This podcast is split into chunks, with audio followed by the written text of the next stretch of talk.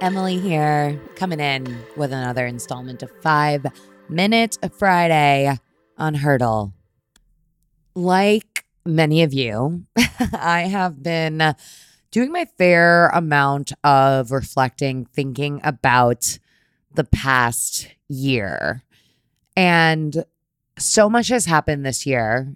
I have grown so much this year. And I think about specifically where I am emotionally and personally at this point, this episode coming out on December 9th, versus where I was on January 1st. And although I'm not someone who really likes to dwell in the past, our past does inform our present and then in turn helps us proceed into the future, right? And so I realize, reflecting on the past year, that I really am a different person at this point. I spoke about this a couple weeks ago, but I had a really bumpy start to 2022. And when I think about one of the biggest through lines for me this year, it's truly patience.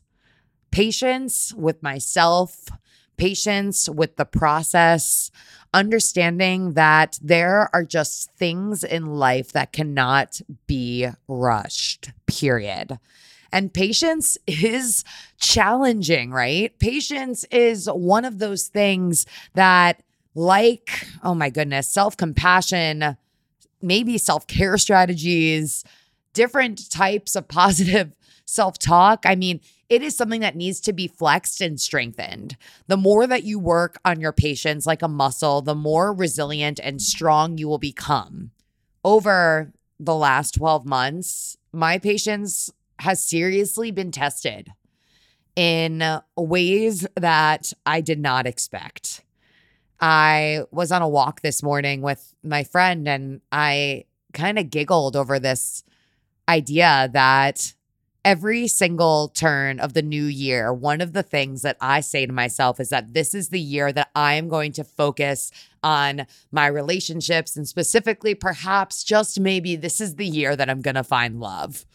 And here I am. I think this is, you know, year four of saying that.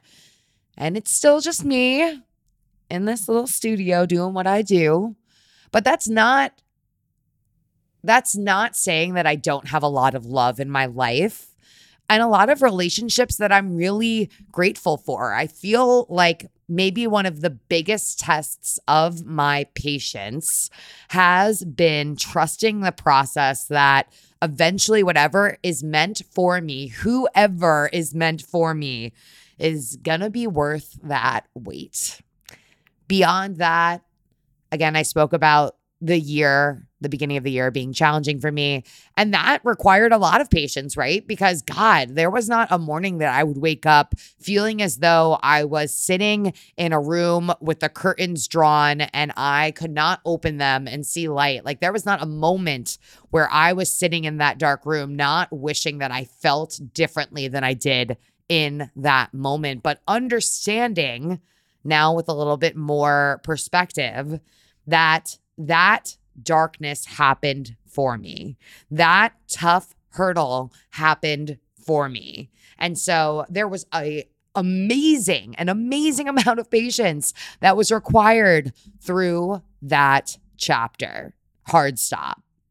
And relating to patience, I also feel as though that word grace really comes up for me a lot because without having grace for myself through these hurdles, through a lot of these moments that have required such patience, man, listen, life is too short to be shit talking yourself all of the time. And I would be remiss if I didn't say that I certainly had moments over the past 365 where the conversation happening within my head was not stellar. But I know what I am looking for, and I am in uh, pursuit of positivity and goodness, and all that is great beyond good. And so for me, that good that turns into great starts with grace. It starts with self compassion. This year, my big words when I reflect really are patience, good, grace, and maybe just a hint of resiliency. So I'm curious for you this year, what are your words of the year? And what are you thinking about going forward? I know I talked about this with Molly in her episode that came out on Monday about what words we're thinking about heading into 23. My word is great, and I want to know yours.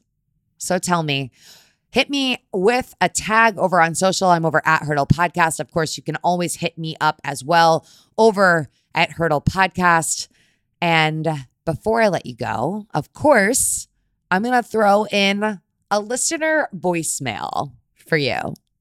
Hey, Emily. Um, this is Leah. I've been a long time listener and follower of you. And I just wanted to say that today's podcast with Molly was just so unexpectedly powerful. I, I almost didn't listen and I realized how similar her story is to mine.